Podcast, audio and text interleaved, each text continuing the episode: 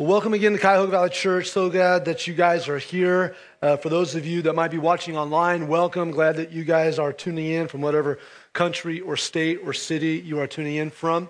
And uh, happy Valentine's Day to everybody. Uh, hope you guys have some great plans just to hang out with some folks that you uh, know and love and enjoy the day. And again, if you're a guest today because of child dedications or because of Night to Shine, we're glad that you're here. We hope that you have a phenomenal morning with us as we just share with you the love of the Lord. Uh, before getting into our teaching time, I just want to take a minute to say thank you and just let you know of how, how proud I am of you guys. You know, the last two weekends in a row, uh, you guys have been life houses in our community. Uh, last weekend, some of you hosted some folks in your home uh, around food and football. Some of you went to gatherings just to connect with people and try to build bridges of relationship, uh, knowing that and hoping that at some point the Lord might open a door to talk about Him. Be in life houses. Thanks for doing that. Last Friday was amazing. We were like one giant life house uh, here with Night to Shine, the prawn. That was awesome.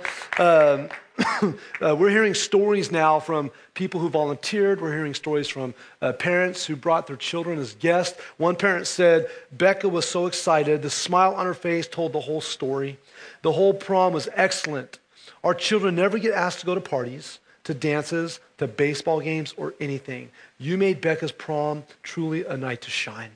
Another parent said, I cannot express the excitement and the awe that you created. The blessings you bestowed on my family were immeasurable. Thank you from the bottom of our hearts. So, CVC, thank you for praying. Thank you for giving. Thank you for serving. Because of your investment, the light of Christ is shining. And so I'm just so proud of you, and I'm just so grateful to God what He's doing in you, and I'm so grateful of what God is doing through you.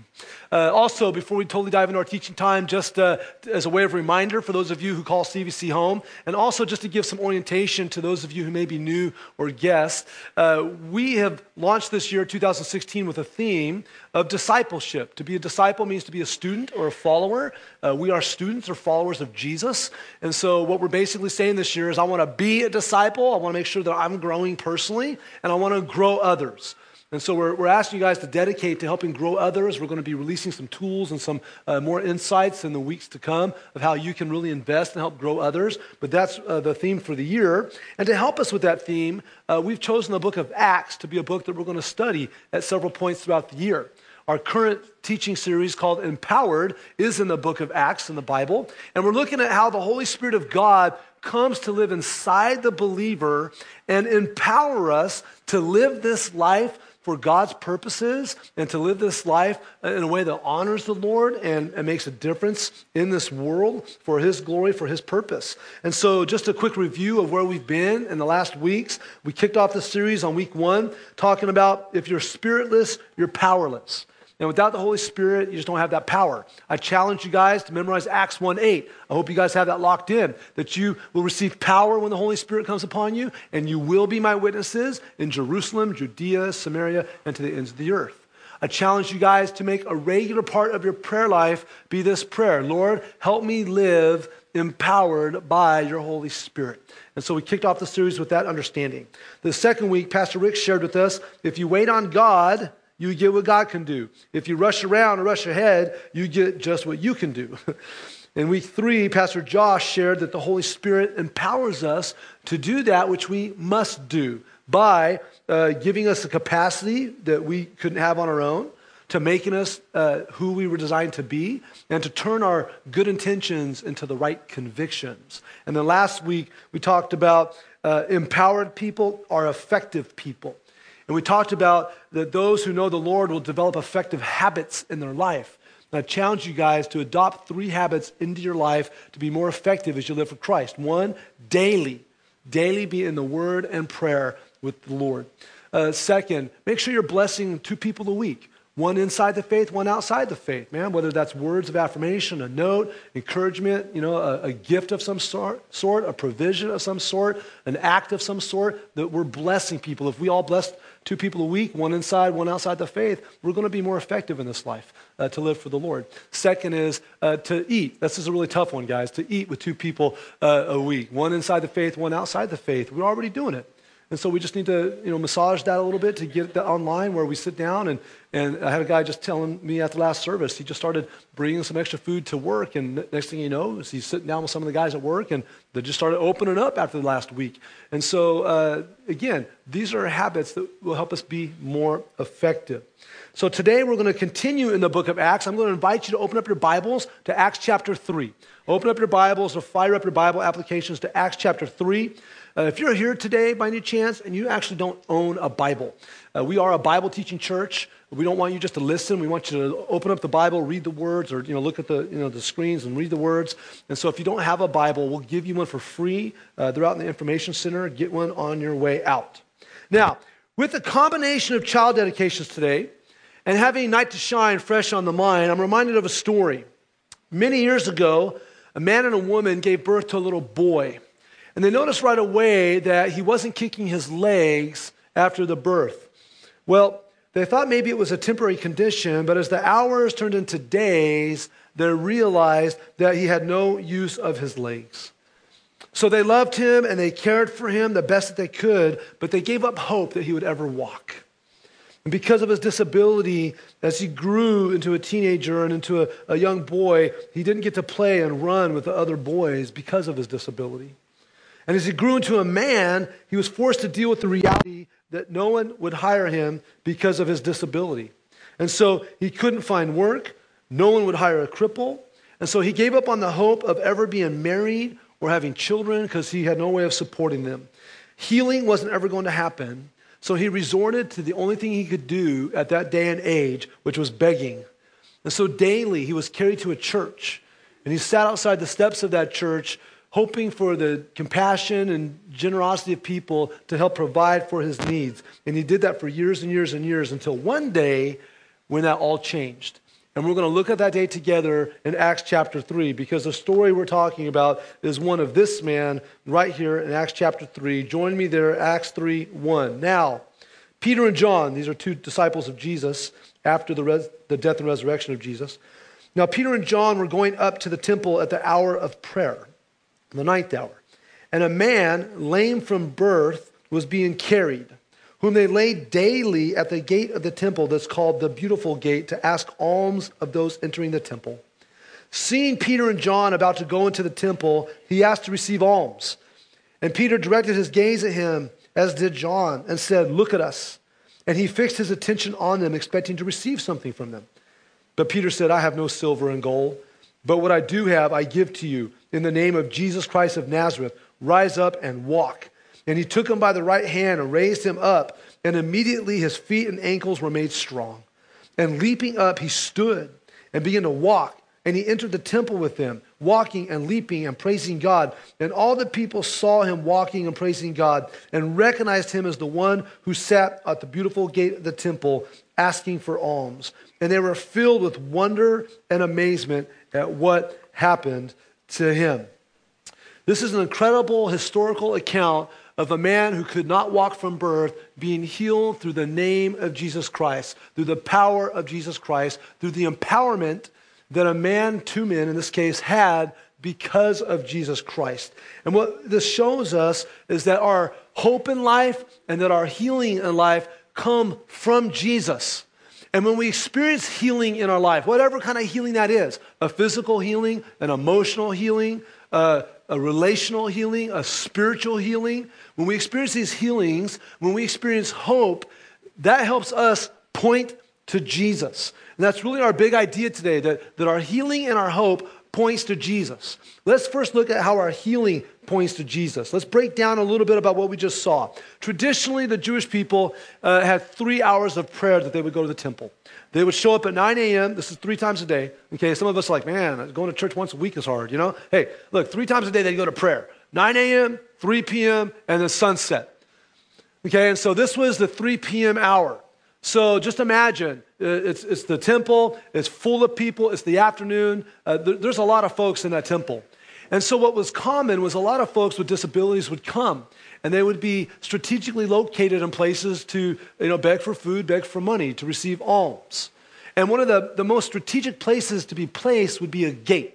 Now, when you hear the word gate, we're not talking about a little wood fence like we think about in our culture. A gate is basically a big entryway, typically in a wall, a stone wall. It's a big arch or entrance into a, a larger venue that's surrounded by a wall. And so uh, here's a picture, for example, of a model. This is an actual model in Jerusalem, uh, huge. It's, it's, really cool to see that reflects the, the early uh, temple in the time of uh, this, this teaching. And inside there, of course, is the temple. And in the temple, there are nine gates, nine entrances into the temple area.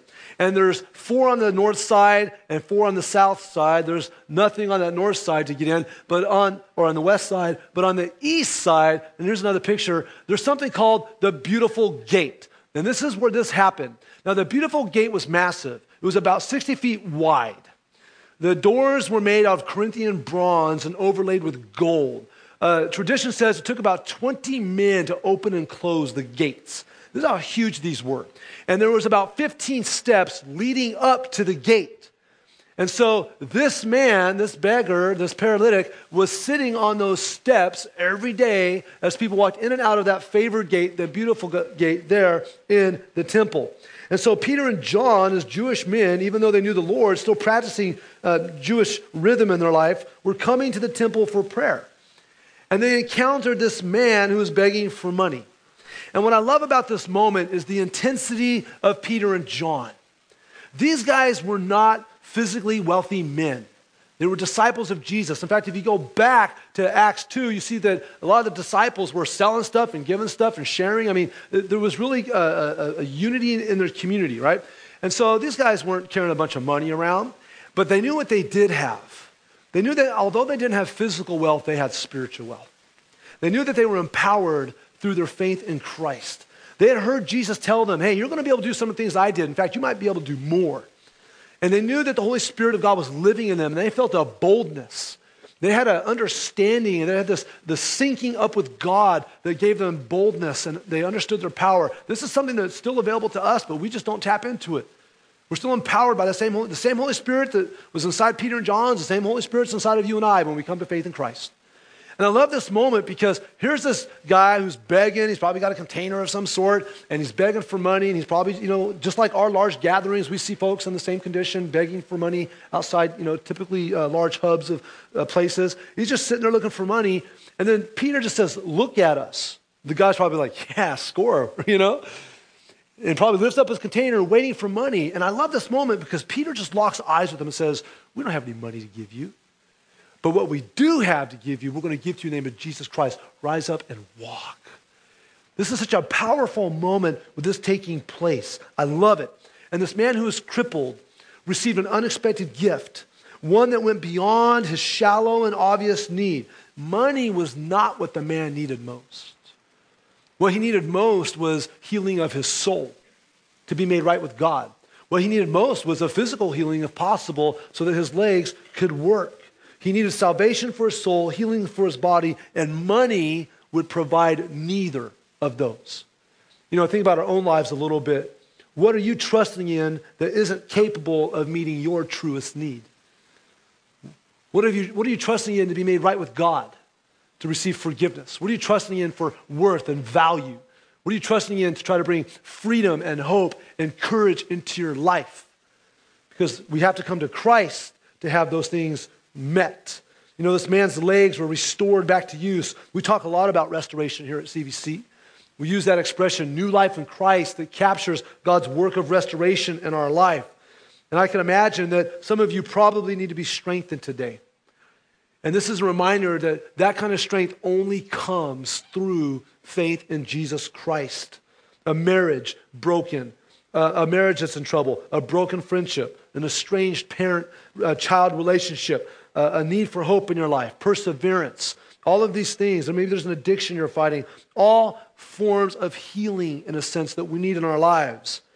And like this man, what we typically want to do is we want to get a handout from God. God, if you just give me a handout and meet my surfacey need, if you just meet my shallow and surfacey need, I'm good. And a lot of times we come to God wanting a handout when He wants to give us a healing. And He wants to meet our truest needs, our deepest needs. And so, if you're here today or you're watching today and you don't know Christ, the Lord is saying, You need me.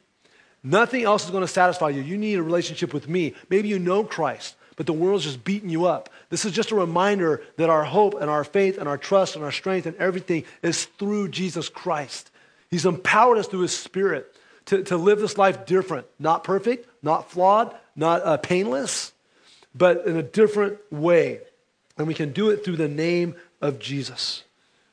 And it's amazing because as, as, Peter and John are, are now stepping up in boldness, they said, What we have to offer you, we give to you in the name of Jesus Christ of Nazareth.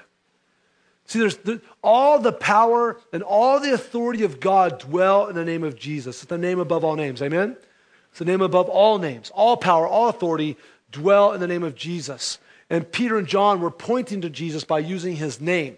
It's not that different than imagine this. Imagine a little brother or sister going to their other brother and sister and saying, Make your bed. What's that sibling going to do? They'll be like, yeah, try, try to make me, you know? But if they come to their brother or sister and say, Mom wants you to make your bed, or Dad told me to tell you, make your bed. Now, what are they doing? The sibling is pointing to the mom or dad as the authority. And so now the kid might not like the fact that their sibling's telling them, but they're invoking the name of the authority. So it's like, well, I guess I got to do it. This is exactly what John and Peter are doing. They're, they're, saying, this isn't us. We're not about to do this. We're pointing to Jesus. And they pointed to the name that has all the authority. And this miracle happened, this healing happened through that miracle of using the name of Jesus. And then notice what happened. This man started praising God. He started leaping around and, and uh, celebrating. It's a beautiful picture of this healing. Now, does physical healing always happen? This is always a very difficult question because many of us, if not all of us, have prayed for healing in our lives at times. Does God always physically heal? You know, we know that he spiritually heals. We know that he can relationally heal. We know that he can emotionally heal. Um, does, does physical healing always happen? If you're in Christ, the answer is yes. If you're in Jesus, a physical healing will happen. It might not wait until the end. It might be when Christ comes back or when we go to be the Lord that that healing will be full and final. But there are times he heals in this life still. But maybe he will, maybe he won't. This is a much bigger topic. I don't have enough time to deal with it here. So if you're interested, just go onto the CVC blog page in a couple days. I'm going to blog on this and just talk about does God always heal and interact with that topic a little bit. But we can trust God to heal, so we ask anyways. Because he tells us, you have not because you ask not. And so ask, but we ask trusting the Lord for whatever the outcome will be. But what we do see is that this man was transformed. I, want you to understand that this, this man who was uh, crippled by this gate is a picture of us. I mean, think about for a second. He was born with a disability. We were born with a spiritual disability, sin. We're all born with the propensity to rebel against God, a spiritual disability. This man had no ability to heal himself. We look at our lives, we look at our sin, we look at our heart's desire to do the wrong things. We have no ability to heal that on our own. We can't fix that. We're not capable of being fixed on our own. And we need someone outside. It was through Jesus that this man got healed. In the same way, the only way we're made right with God, the only way we're forgiven of sins, the only way our sins dealt with is through Jesus Christ and through belief in his death on the cross for the sins of man and through his resurrection from the grave that proved that he was God and had authority over life and death and eternity. And so when we place faith in Christ, we can be healed. We can't do it, but someone else can. But because of Christ, um, we, we can experience healing. Check this out. The man was outside the temple. He couldn't go into worship. He couldn't be in the presence of God. Because of our sin, we can't be in the presence of God. But once he was healed, where did he go immediately? What's the passage say? He went into the temple. He was able to go into the temple. He's never been able to go into the temple to be in the presence of God and to worship. And once we're healed in Christ, once we're faith in Christ, we can be in the presence of God because of Jesus. And then you see this man living the rest of his life walking, restored. Know, once we have faith in Christ, we get to walk with the Lord. We're restored spiritually. Uh, when you look at this guy, you just see yourself in the mirror. This is who we are. We need to experience this transformation. And what happened when he was healed? What happened with this transformation? It drew a crowd, right? Imagine yourself living back then. You've seen this guy. Like some of you frequent certain places, maybe downtown, you'll see certain people that may be homeless or down on the luck at the time. You'll recognize them, like, oh yeah, I've seen that guy. Oh yeah, I've seen that guy.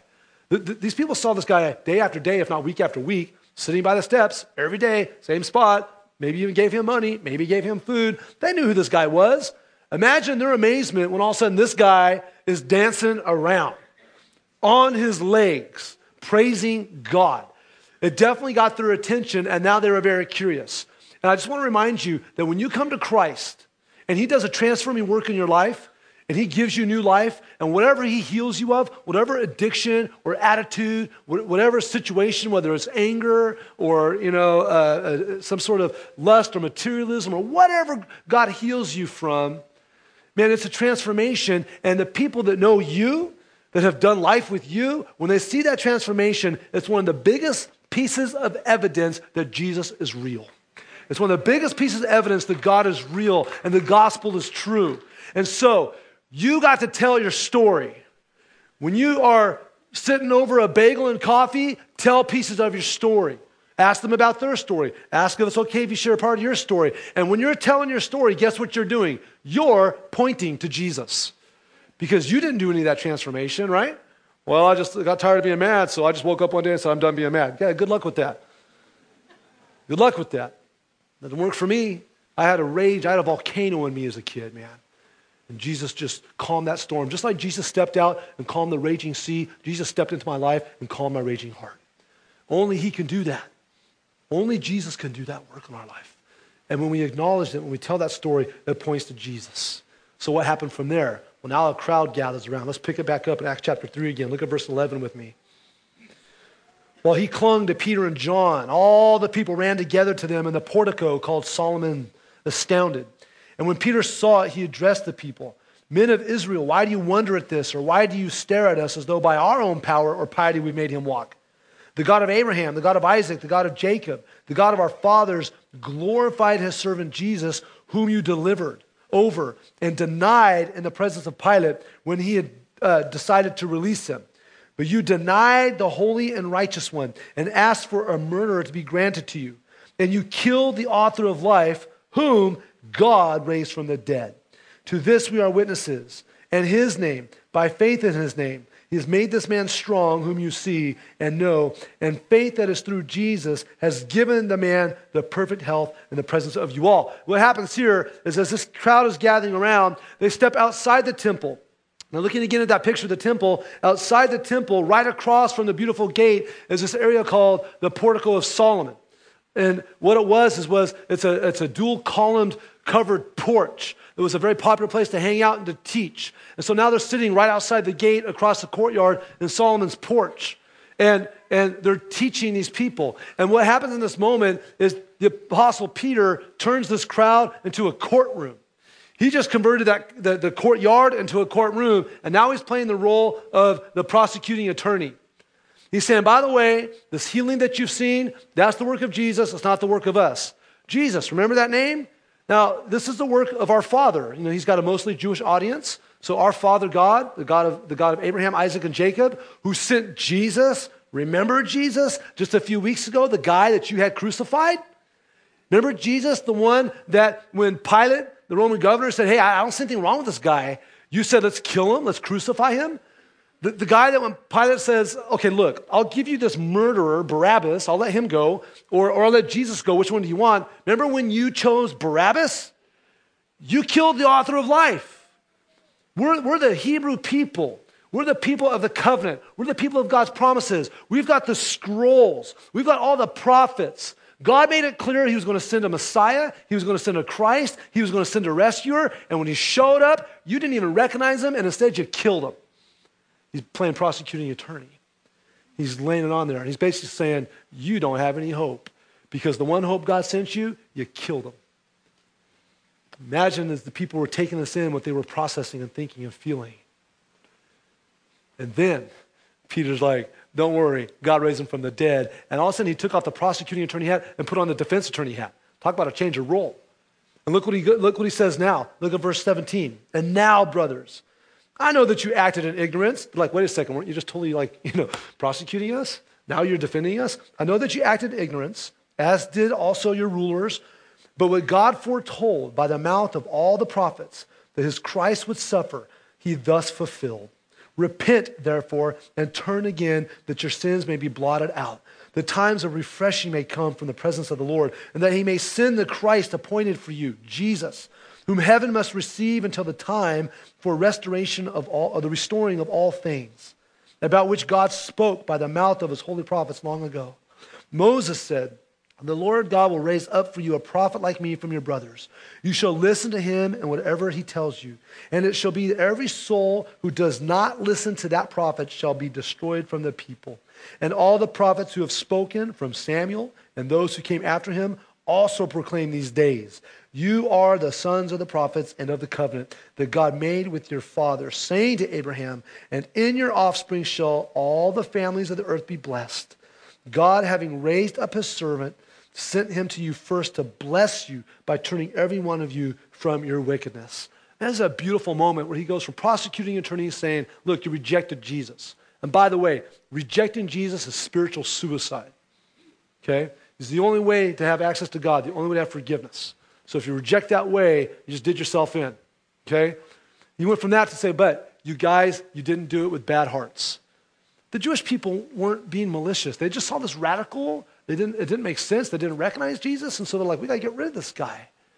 But as he puts on that defense attorney hat, he basically says, God planned all this. You were just carrying out God's plans. You were ignorant in so many ways you don't even know. God foretold that he was going to do this. Moses talked about a prophet that would be raised that would come and, and you would need to listen to. He's pointing to Jesus. Peter had this healing point to Jesus, and now this teaching on hope is pointing to Jesus. He's saying, Your hope is in the one that was killed and has been raised again. Because this was God's plan. And if you believe, I mean, look what he says in verse 19 again. He says, Repent, therefore, and turn again that your sins may be blotted out. Man, this brought hope to them when they heard that. And then he says that times of refreshing may come from the presence of the Lord. And he talks about the restoring of all things. Peter is pointing to Jesus and saying, if you believe in him, personally, you can have forgiveness. And all of us as a nation who rejected the Messiah, there'll be a time of restoration and healing. And of course, he's not just talking about the personal refreshment that you get in Christ, he's talking about the end of all things, that when Jesus Christ returns. Because when Jesus Christ returns, as he promised he would, just as, just as God foretold one would come and die and raise, and that happened, he has also foretold that the one who was raised ascended and was coming back. We're still waiting for that to happen. When that happens, there'll be a restoring of all things. I can't wait for that. That's the hope that we have in Christ. And this is a hope that the Lord wants us to have. And when we have that hope and we operate in that hope, it points to Jesus. When people look at you and say, Man, I'm sorry to hear about your diagnosis, you're like, Yeah, it's not a good thing. This body's falling apart. But you know what? God's going to take care of me. And to live is Christ and to die is gain. And so it's a win win situation for me because if I get to live this life with my family longer, it's a win for me. If the Lord takes me home before I planned on it, before my family planned on it, it's a win for me. Wow, where'd you get that hope? Jesus. Man, I'm sorry about your job loss. I know that's hard. Yeah, it's going to be a tough season. Man, things are going to be tight for a while, but you know what? God's going to provide. God's going to take care of me. I don't know how, I don't know what way, but the Lord, I'm in the Lord's hand. Wow, that sounds really hopeful. Yeah, because of Jesus. Man, your marriage is, is not doing too good. Yeah, we're in a rough spot, man. I've been doing some bonehead things, and you know, I hope that forgiveness will flow, and I hope that things can get better. So I'm going to be working on what I need to do to heal this marriage. I'm going to be praying that God does a work in my spouse's heart, and uh, hopefully, uh, in the Lord, we're going to see complete healing and restoration of our marriage. Man, you're being pretty optimistic and hopeful, uh, because I love Jesus. Our healing points to Jesus. Our hope points to Jesus. That's what happened here. That's what should happen here. You know, uh, this restoration of all things, just got to remember the world we live in is not living out the way God created it. The original creation had no sin, it had no flaw, it had no blemish. There was no sin, there was no sickness, there was no death, there was no disability. None of that. But because of the rebellion of man, which God knew would take place, and He already solved that problem through Christ in advance. but because of the rebellion of man, we lived in this flawed world. But one day, God's going to restore it back to perfection. And there will be no more sin. There'll be no more sickness. There'll be no more disability. There'll be none of that stuff. You know, as I was preparing for this message, I, I remember a picture I saw weeks ago. It's a picture of a dad who made a statue for his son. The Robinson family had a, a young boy that was born. He had a lack of oxygen, so he was blind. He couldn't speak, and he's paralyzed from the neck down. He lived his life in a wheelchair. And that boy died at 11 years old. And they buried him. And then, just as an incredible symbolic representation. He, he had the statue made of his son ascending out of that wheelchair. And I see that, I'm going, that is one example of what's coming for us. That everything that's broken, everything that's messed up, Christ is coming, is going to fix perfectly. Amen? Perfectly one day. That hope points to Jesus. You know, when I started today, I talked about a family that had a child with disability, and we ended up seeing that was this man here in the book of Acts. I thought, man, I'd love to just have someone else come and share a little bit more about what's that like in real life. Because I could talk about it, but it's just nice to hear from our church family at times. And so, um, would you guys welcome up with me the Wolfenbarger family? I'm going to invite Eric and Jenny up, and they're just going to come up here and share for a few minutes.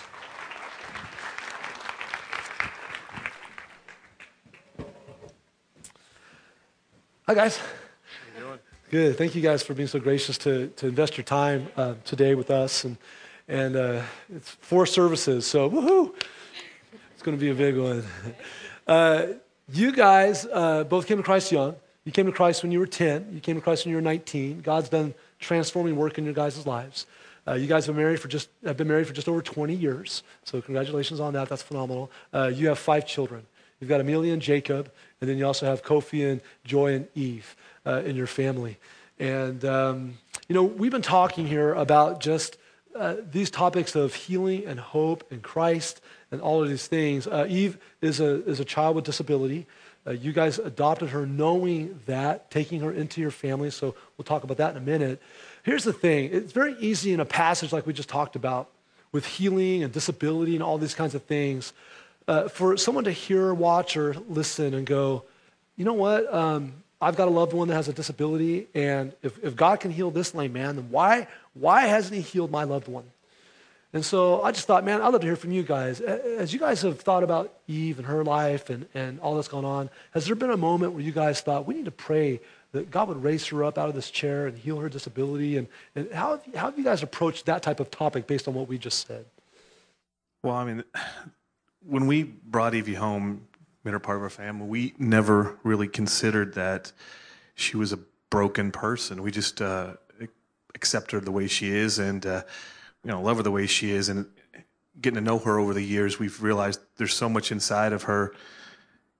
She can't express it the way we do with words and dancing and whatever, but um, we've gotten to know her, and, and she's amazing. It, sometimes I wonder if maybe if we saw the world the way she does, you know, she's got so much love for her family, for her caregivers, people in her life that uh, she, she's all focused on everything that it should be. So it's uh, it's pretty amazing. So I've never really looked at you know it'd be like saying you know hey heal me because I'm silly and crazy. You know it's not how I do that. And I and I in Eve's case especially not. But there's things that are aspects of her disability that are seizures and other life threatening things have come up along the way that we've absolutely believed God just like we have in the past with our children that uh, you know we say hey God you know heal her this and He's provided the, the medical professionals and, and maybe I think maybe at times some serious divine intervention on keeping that from going to the next level, straight up healing it, you know, taking a turn when it could have really gotten worse. So he's he's met our needs, and and I think you'll you know I know we'll keep doing that. So that's incredible. That's incredible perspective. Um, obviously, uh, there are going to be times when we pray for healing, whether it's for a seizure or a cold or flu or uh, uh, uh injury of some sort how have you guys navigated having faith in Jesus when you have prayed for something and it, it hasn't happened? You know, the, the faith, the, the healing doesn't come about as you were hoping. How do you, how, how do you deal with that and still, still trust Jesus despite it? I think that um, when we ask for something really specific, no matter what the adversity is in life, um, we have a hopeful outcome, what we want it to look like. Um, but we believe that God's answers are sometimes so much better than that. Um, every time that we um, pray and um, and a medical professional comes in the room and said, "Hey, I just came back from Ghana. Nice to meet you." we know that this was someone that God sent in our way um, to specifically interact with us. Um, you know, when we're in those hospital rooms and it's really lonely and um, things are not looking good, or we get the diagnosis as we did just a couple of weeks ago, that was really hard to hear um, there was a peace that shouldn't have been there. And so we know that God's there with us. Um, he's really working uh, actively, and He hasn't left us. And that, in and of itself, is an answer to a prayer. That's great. You know, we just got done talking about how healing and hope point to Jesus. Uh, you guys have an incredible makeup in your family. What a dynamic. You've got two biological children, three adopted children, one with special needs. Um, how has your family makeup helped point you to Christ more? Well, it's it's been a journey. Um, you know, the first uh, the two children we adopted didn't have special needs per se, but uh, it's it's become a f- family effort. You know, we, we talked to our children about it initially, and they, they were part of it along the way, uh, growing their faith along with us. But um, you know, with Eve, uh, it's it's a whole nother level. We realize that we have to live, you know, focused on what you know only what he, he can do. God is the only one that provides our needs because there's huge financial burdens that come along with a with a disabled child, and you know, even more so, you know, daily things that we have to tackle that we never even dreamed of. It, my wife, she, you know, she, she, works with children like that, and even then, there's things that happen every day that we just we believe God that He'll meet the need and take care of us, and He has all along the way. And the best part is our our children, all of them, have seen that, and they continue to um, grow their faith, even at a young age. It's, it's pretty amazing. Uh, and our, our teenager now, she's talking about being a missionary someday. You know, it's just changed how everything is our whole family is focused on God and you know what we can do with our lives for Him. So it's been pretty amazing.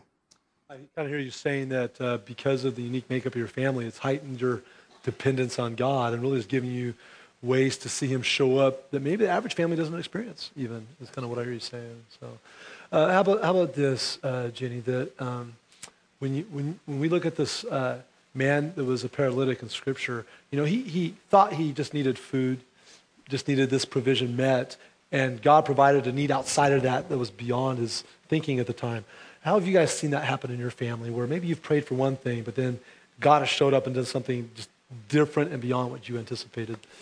I think the uh, biggest change in our lives, I, I, would say in the last five years or so, um, is community. Um, there are people who we didn't even know that God has brought into our lives for a very specific purpose and for uh, for community. Uh, we have awesome neighbors and our life group who um, rally around us. They're praying for us when we they know that there's something that um, we're praying for. Um, there are other families who are parenting children with uh, disabilities um, who we didn't know before, doctors and nurses, and and so there's a sense of community um, that we haven't had before, and so we would like to do this life you know, self dependent and kind of on our own, but God has really impressed on us that we need others. Um, and sometimes He meets that need before we even know there's a need. And so it's really amazing to see how God um, brings people together, and, um, and that's been our biggest change in our lives in the last five years or so. So praying for Lord, help us with this, you know, help us, you know, and all of a sudden God's answer was like, oh, I'm going to send you people. I'm going to send you community. That's that's incredible. How about this? When we see this man that was healed, his legs were strengthened, and then he just joyfully leapt around praising God.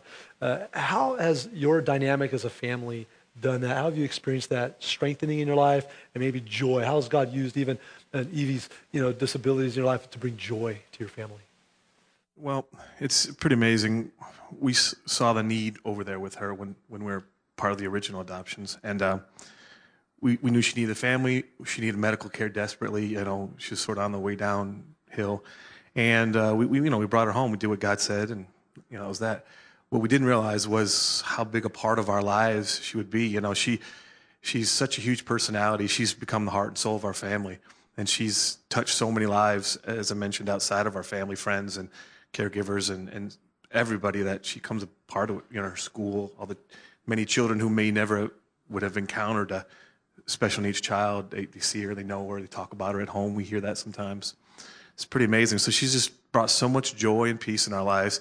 I mean, I, I recall the first many months uh, she was home, I, she st- still was growing, getting stronger. She couldn't move around a lot. So, you know, I'd come home from work and spend time with her every day, just kind of hanging on to her on the couch and just snuggling with her. And you know, it was amazing. It was the best part of the day. I mean, it still is actually, but I don't have as much time these days to be able to do that, and she doesn't let me do that very often. so she's she's like she's too busy. She's very active for a child who can't walk. She's very mobile. Okay, so yeah, she's she's just amazing, and uh, she she's uh, the kids love her. Uh, it's, changed everything for us, and can't picture life without her. So. Thinking about this man in Acts three, that his joy was an unexpected arrival um, that day. It sounds like you guys have had some unexpected joy that has come out of the situation that you didn't know was coming. Uh, lastly, this obviously, for those who might be watching online or in this room, uh, there's definitely people in here who either have children, grandchildren, you know, a niece or nephew that has disabilities, um, maybe a loved one or a friend with disability. Uh, what, what, what, can you share with them just to encourage them uh, from what you've learned? I think all our lives um, have adversity. Um, it may not be a, a, child or a loved one with um, a disability, but there's definitely times in our lives that we don't know why something happens um, and, and what the purpose of that is. But we trust that God has a plan and He's good, um, that all the things that He, all the circumstances in our lives um, ultimately uh, is to glorify Him. And so, as we um, have those really rough days, as we're really struggling, um, as we collapse on the couch at the end of the day and said, "Whoo, that was a rough one," um, as we just go on and, and and look to the next day, we know that God's right there with us. Um, we know that He's drawing us closer, and that's such a huge blessing in this journey that He's drawing us in. Uh, we're reaching out to Him. It's a it's a relationship, and um, it's true we may not see that healing here on earth. We may see it in heaven, but it gives us such hope for heaven. it's amazing. So um, we wouldn't trade this journey for anything. So basically, let, let whatever you're experiencing in the disability realm point you to Jesus. Is really great. Thank you for that. Um, we want to keep the Wolfenbargers in prayer. Uh, they do have five kids, but they're hoping to make it six this next year. There's a little girl in China that they've named Josie that has disabilities uh, that they would love to bring home and, uh, and fold them into their family to be a Wolfenbarger. And so uh, let's be praying for the Wolfenbargers as they invite little Josie in God's timing and in God's provision into your family. Thanks for guys so much for sharing. So you guys, thank you for their time.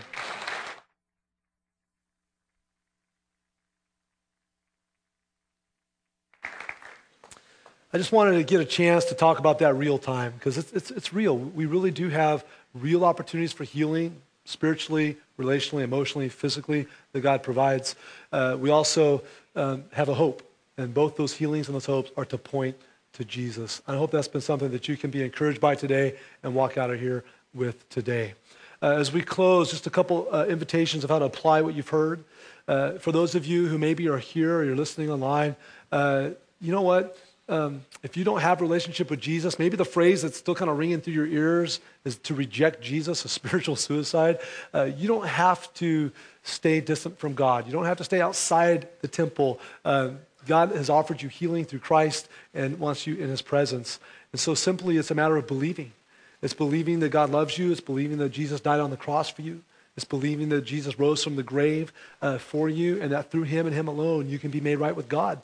And you just need to turn from your sin, turn from yourself, and turn to Jesus. And if that's a, a response that's appropriate for you today, you're feeling God calling you to do that, uh, just tell God those things. You just, uh, just tell that to the Lord. Pray that. Uh, here's a sample prayer, even that, that, that you could uh, lift up to the Lord. And then if you do that today, here's what we would ask of you there's a response card in the chairs next to you. Just pull that out. And, and, and before you leave today, fill that out and just say, hey, I'm receiving Christ today. Or maybe you're saying, I want to talk about receiving Christ some more. Please get in touch with me and turn those into the baskets that are about to come around in a few minutes. And we'll follow up with you either as next steps to grow because you received Christ or to help you receive Christ if you still have some questions. Uh, that's a great response. For the rest of us as believers, let me just add this into what we talked about last week. As you um, are in the Word daily, praying and, and talking to the Lord, Look for ways that your time in the Word points to Jesus. Look for how your prayer life is going to point you to Jesus. As you are blessing people, let that point to Jesus. As you're eating with people and now sharing pieces of your story, let that point to Jesus. Be a great application uh, from this time. So, what we're going to do is we're going to close in prayer and uh, we're going to worship out of here. If you've got a, a need for healing in your life, uh, in any capacity, that's really the theme of our prayer corner this morning. We'll pray for anybody. But if you're here today and you're like, man, I, I really would like to ask for healing in my life in a particular area, those prayer partners will be ready just to pray for God's healing uh, in your life if that's a need that you have. Let's, let's pray. Lord Heavenly Father, thank you so much for the opportunity to open your word and to learn today. God, thank you for the reminder that there's healing in Jesus. God, thank you for the healings that are represented in this room, the spiritual healings for those who are walking in forgiveness and in right relationship with you. Lord, thank you for uh, relational healings that, that fathers and sons, and mothers and daughters, and that husbands and wives, and brothers and sisters have experienced restoration in the relationship through you. God, thank you for emotional healings, that wounds that have happened in our lives have scarred over, and now, Lord, we don't feel the pain and we get to feel the joy and the opposite through Christ. Lord, thank you for the physical healings that are represented in this room. Many of us have been healed of sickness or injuries or those things, or we know a healing's coming, Lord. God, thank you for that hope. And thank you for our hope in you and how it points to you. God, use those things in our life to put a, big spotlight on Jesus. So, God, take these things that we've talked about, Lord, the decisions we need to make because of what we've heard. Lord, help us respond well. God, we just want to live for you. And Lord, even take these gifts we're about to receive. God, continue to take these gifts and multiply them for your work, to shine the love of Christ, to heal in the name of Christ, to give hope in the name of Christ. We ask this in Jesus' name. We all sit together.